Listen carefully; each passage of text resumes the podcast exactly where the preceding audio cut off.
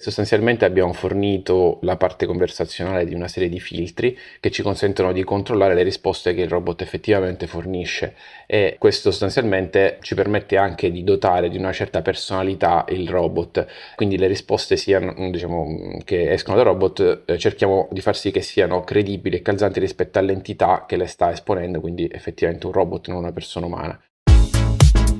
Salve a tutti, siete all'ascolto di Insider dentro la tecnologia, un podcast di Digital People e io sono il vostro host Davide Fasoli.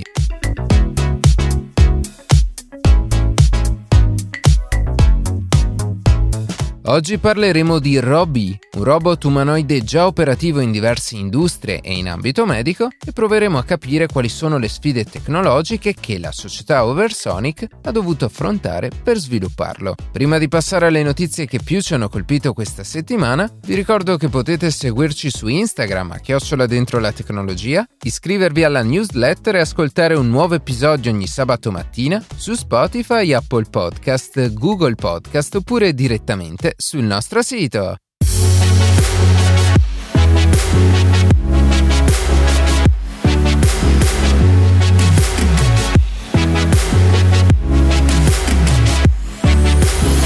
Qualcomm il 25 ottobre ha presentato il suo rivoluzionario processore Snapdragon X Elite, un chip ARM progettato specificamente per computer Windows, che promette prestazioni straordinarie. Le prestazioni del nuovo processore sono state infatti definite miracolose da Cristiano Amon, presidente e CEO di Qualcomm. Secondo le prime informazioni, il Core Orion del processore è così veloce che supera di gran lunga i concorrenti, inclusi i chip Intel e AMD. I benchmark mostrano che il processore è in grado di competere sia in termini di velocità single core che multicore con l'Apple M2 Max e persino il processore Intel Core i9 13980 HX, consumando notevolmente meno energia. Nel frattempo Apple il 30 ottobre ha annunciato i nuovi processori Apple Silicon a 3 nanometri, la famiglia M3, M3 Pro e M3 Max, con prestazioni migliori sia per CPU che GPU rispetto ai modelli M2. Questi chip saranno utilizzati nei nuovi MacBook Pro e iMac e offriranno notevoli accelerazioni hardware per il ray tracing e il mesh shading, garantendo prestazioni eccezionali a parità di consumi. La gamma M3 include anche un Neural Engine potenziato per il machine learning e promette prestazioni notevoli rispetto ai modelli precedenti con processore Intel.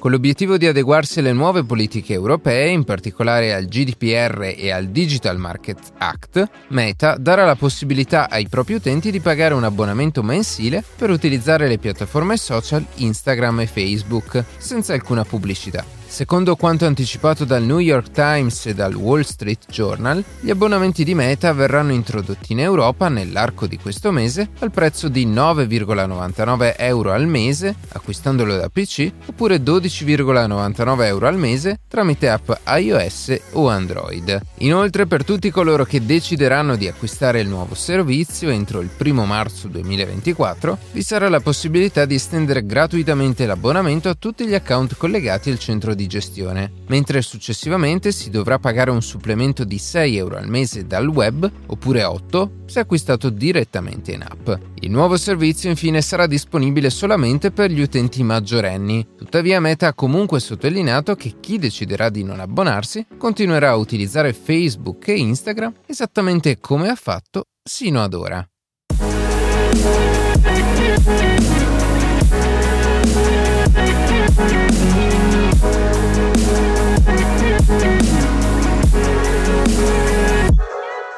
In più di un'occasione abbiamo avuto modo di capire come l'intelligenza artificiale, applicata alla robotica industriale, potrebbe dare una spinta verso lo sviluppo dell'industria 4.0 e 5.0. Un esempio concreto di questa applicazione è Robi, il primo robot umanoide cognitivo già operativo sviluppato dalla società italiana Oversonic Robotics. E per parlare proprio di Robi, siamo in compagnia di Lorenzo Sciuto, Head of Information Technology di Oversonic. Benvenuto Lorenzo. Grazie mille, grazie. Innanzitutto raccontaci di, di che cosa vi occupate in Oversonic, che cos'è Robi e cosa si intende quando si parla sia di robot umanoide sia di robot cognitivo. Allora, eh, Oversonic è una società benefit eh, italiana, nata come startup nel 2020 da un'idea di Fabio Puglia e di Paolo Denti. Eh, l'idea è quella di creare soluzioni, applicazioni innovative eh, nel mondo dell'industria e della sanità. E l'obiettivo è di mettere eh, sostanzialmente a disposizione delle imprese sistemi tecnologici in grado di sfruttare le potenzialità dell'intelligenza artificiale cognitiva eh, quindi di supportare le persone in quei lavori usuranti, pericolosi, eh, sia per la salute fisica che per la salute psicologica, che non meritano più di fare. Eh, ad oggi, eh, come azienda, conta circa 60 dipendenti a tre sedi operative ha un headquarter eh, a Besana in Brianza, eh, in Lombardia, altri due uffici a Milano e uno a Rovereto in provincia di Trento. Come mh, mm, prodotto eh, di Eversonic, eh, prodotto della ricerca di questi anni, ehm, abbiamo sviluppato eh, Robi, che è il primo robot umanoide eh, cognitivo che pesa eh, circa 120 kg e con altezza variabile tra 150 e 200 cm. Eh, operativamente replica eh, la struttura meccanica del corpo umano e ha un set completo di motori e di sensori che gli consentono eh, di vedere, di navigare, di interagire in autonomia nello spazio circostante, di manipolare oggetti o eh, di raccogliere e analizzare dati e di essere controllato da remoto eh, anche eh, per mezzo di un voice bot, quindi con controllo vocale. Eh, ha un'autonomia di circa 8 ore e un tempo di ricarica di circa 90 minuti.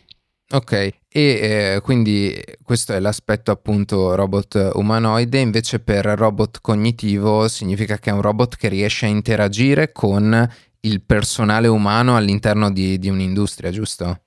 Certo, sì, sì, il- l'idea di eh, robot cognitivo è proprio ehm, fornire al robot la capacità di prendere decisioni autonomamente e quindi ehm, un robot cognitivo non è semplicemente un macchinario che esegue un programma predefinito, ma piuttosto è una macchina in grado di comunicare in maniera naturale, quindi eh, vocalmente, e di eh, imparare man mano che svolge le, le operazioni, quindi migliorare eh, di volta in volta e di adattarsi soprattutto all'ambiente eh, in cui, in cui lavora ehm, così anche da eh, evolvere, da migliorare le sue capacità ed interagire in maniera più naturale con le persone che lo circondano.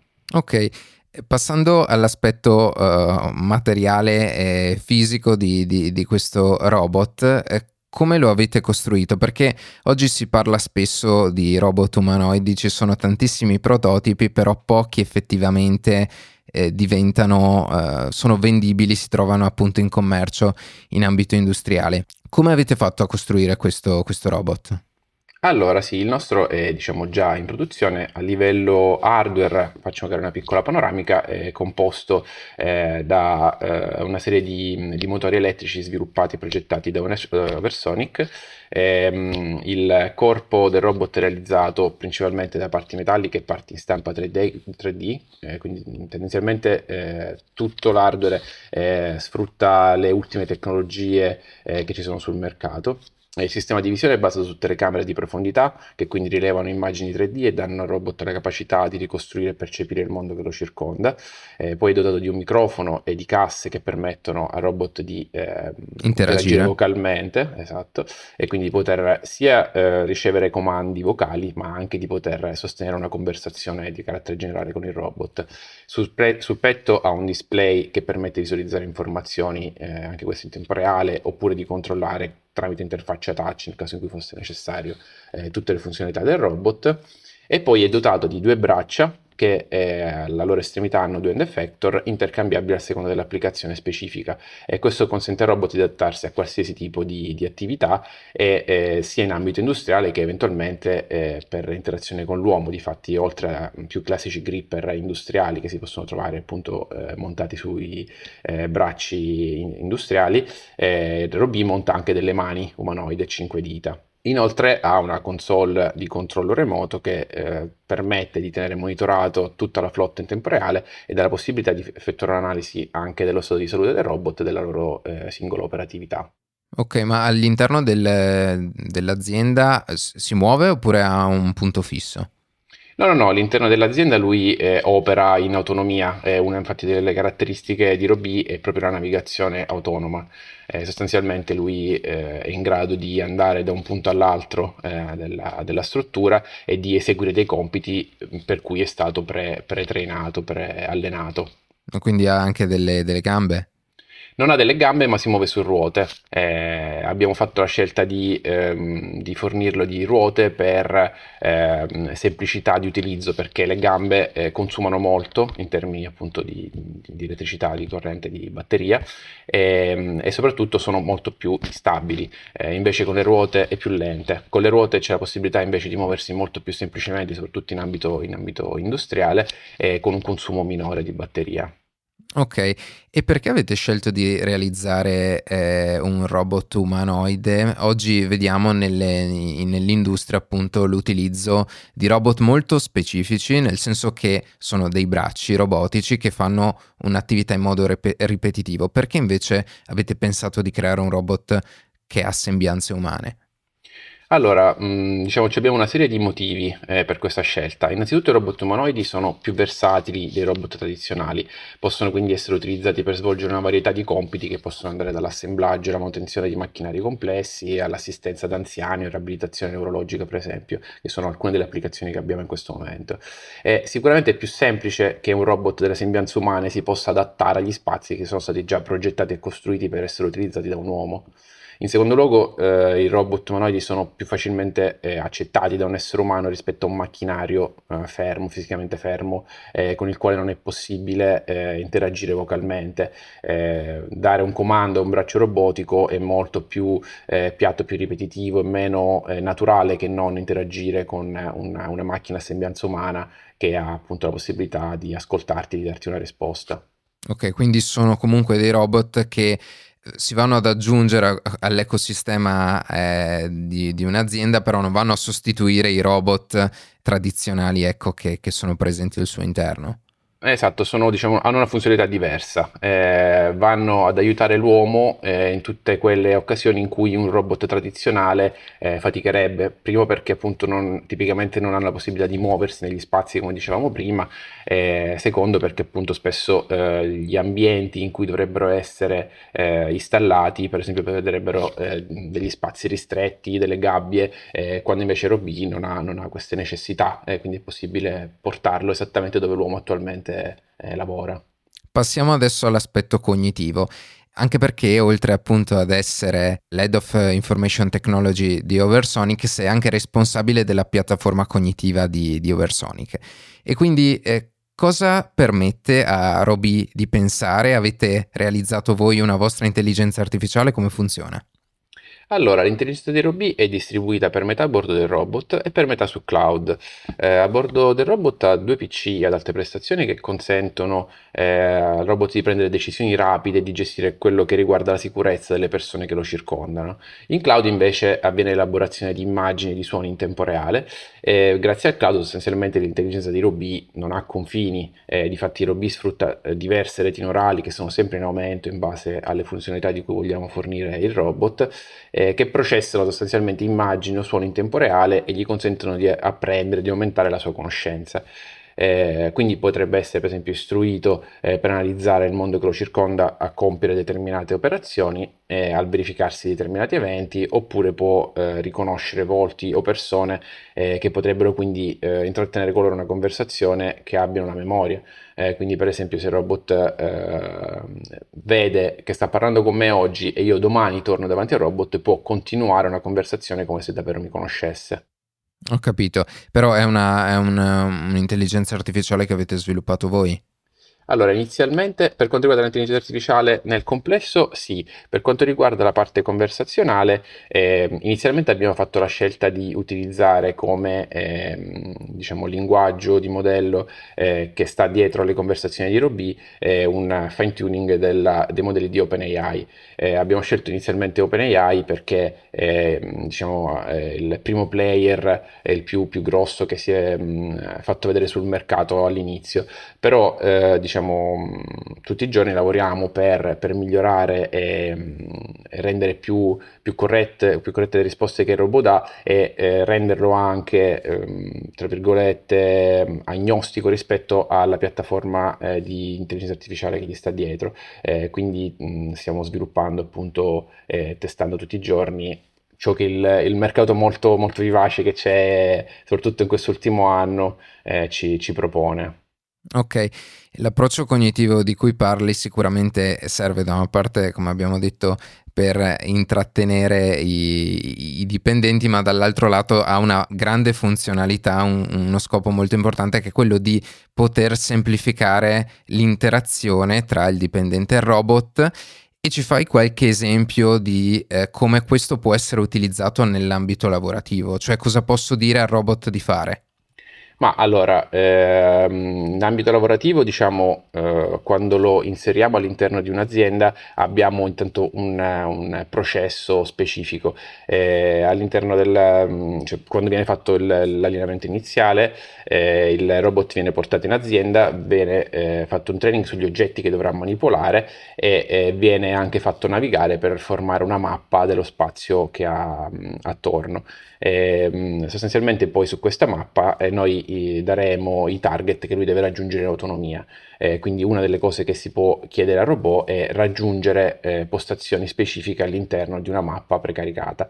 E una volta raggiunte queste eh, postazioni, il robot è libero, è libero, insomma, è stato trainato per eh, manipolare oggetti, quindi posso dire eh, preleva eh, questo oggetto e portalo eh, in quest'altra postazione. Eh, posso chiedere al robot di ehm, verificare la sicurezza della, dell'area di lavoro, quindi che appunto non, non vi siano pericoli per le persone umane. Posso anche chiedere al robot di verificare appunto che non ci siano Ora, mh, parlando in ambito industriale, questo tipo, eh, tipo di possibilità che, eh, di domande che possiamo fare al robot. Eh, in ambito invece sanitario, posso chiedere al robot di assistere un operatore eh, durante eh, una riabilitazione neurologica, per esempio, stiamo sviluppando eh, dei test in questo senso, o assistere un, un, anziano all'interno di una, di una RSA eh, con eh, compiti di base, quindi magari portare le pillole o eh, dare una parola di conforto, dare un momento di, di conversazione all'anziano che si trova all'interno.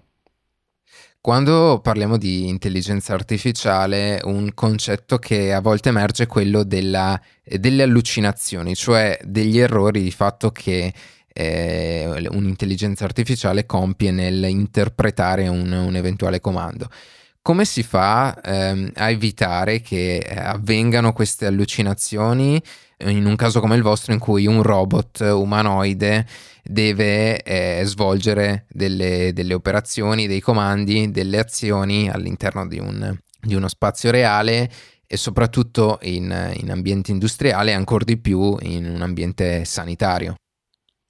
Allora, eh, diciamo, noi lavoriamo ovviamente perché questo non accada e sostanzialmente abbiamo fornito eh, la parte conversazionale di una serie di filtri che ci consentono di controllare le risposte che il robot effettivamente fornisce e eh, questo sostanzialmente eh, ci permette anche di dotare di una certa personalità il robot, quindi le risposte siano, diciamo, che escono dal robot eh, cerchiamo di far sì che siano credibili e calzanti rispetto all'entità che le sta esponendo, quindi effettivamente un robot non una una persona umana.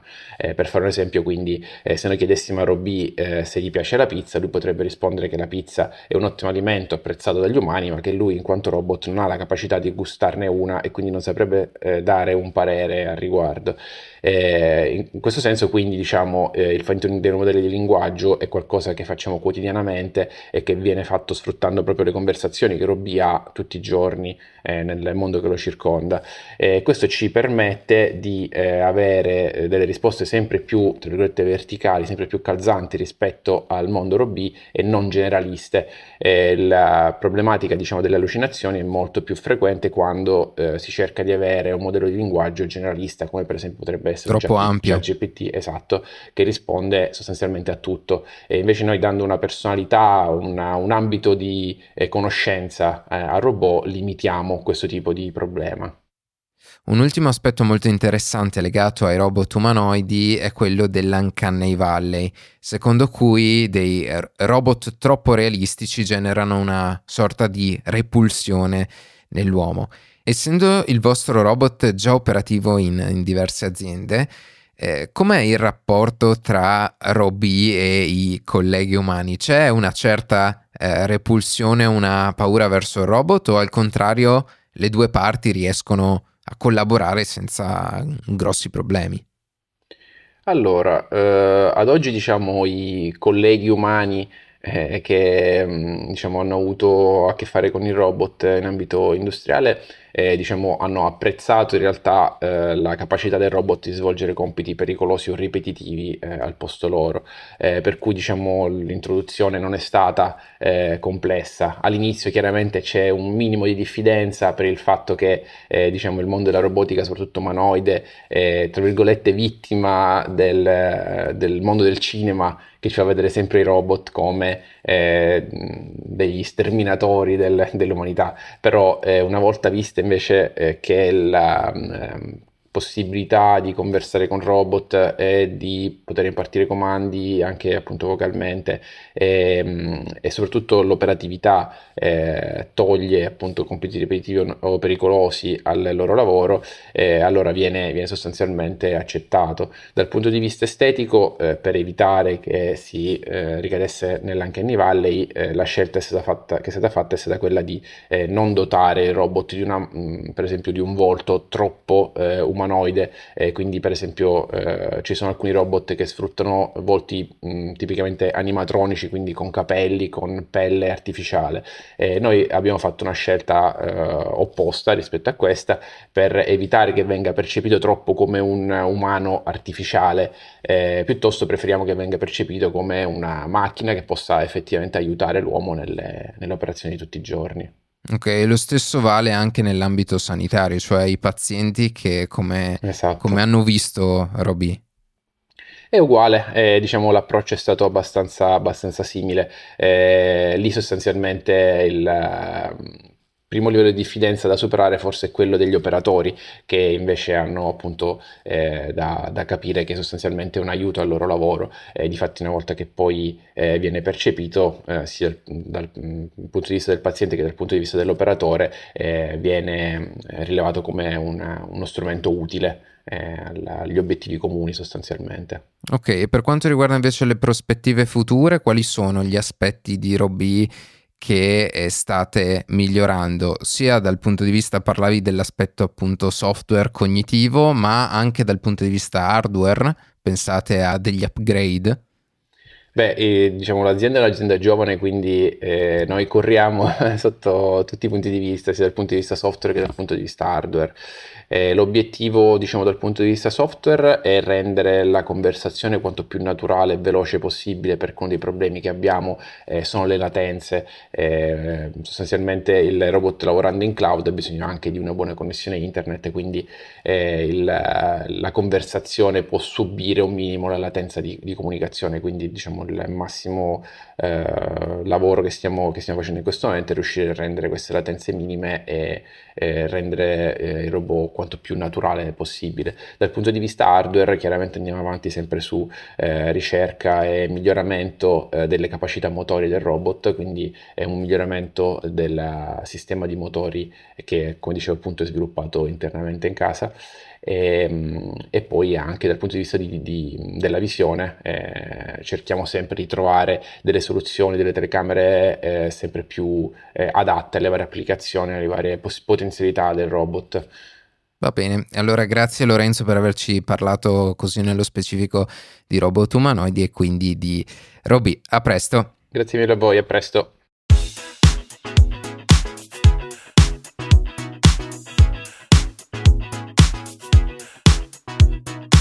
E così si conclude questa puntata di Insider dentro la tecnologia. Io ringrazio come sempre la redazione e in special modo Matteo Gallo e Luca Martinelli che ogni sabato mattina ci permettono di pubblicare un nuovo episodio. Per qualsiasi tipo di domanda o suggerimento scriveteci a redazione chioccioladentrolatecnologia.it, seguiteci su Instagram a chioccioladentrolatecnologia dove durante la settimana pubblichiamo notizie e approfondimenti. Qualsiasi caso nella descrizione della puntata troverete tutti i nostri social. Se trovate interessante il podcast condividetelo che per noi è un ottimo modo per crescere e non dimenticate di farci pubblicità. Noi ci sentiamo la settimana prossima.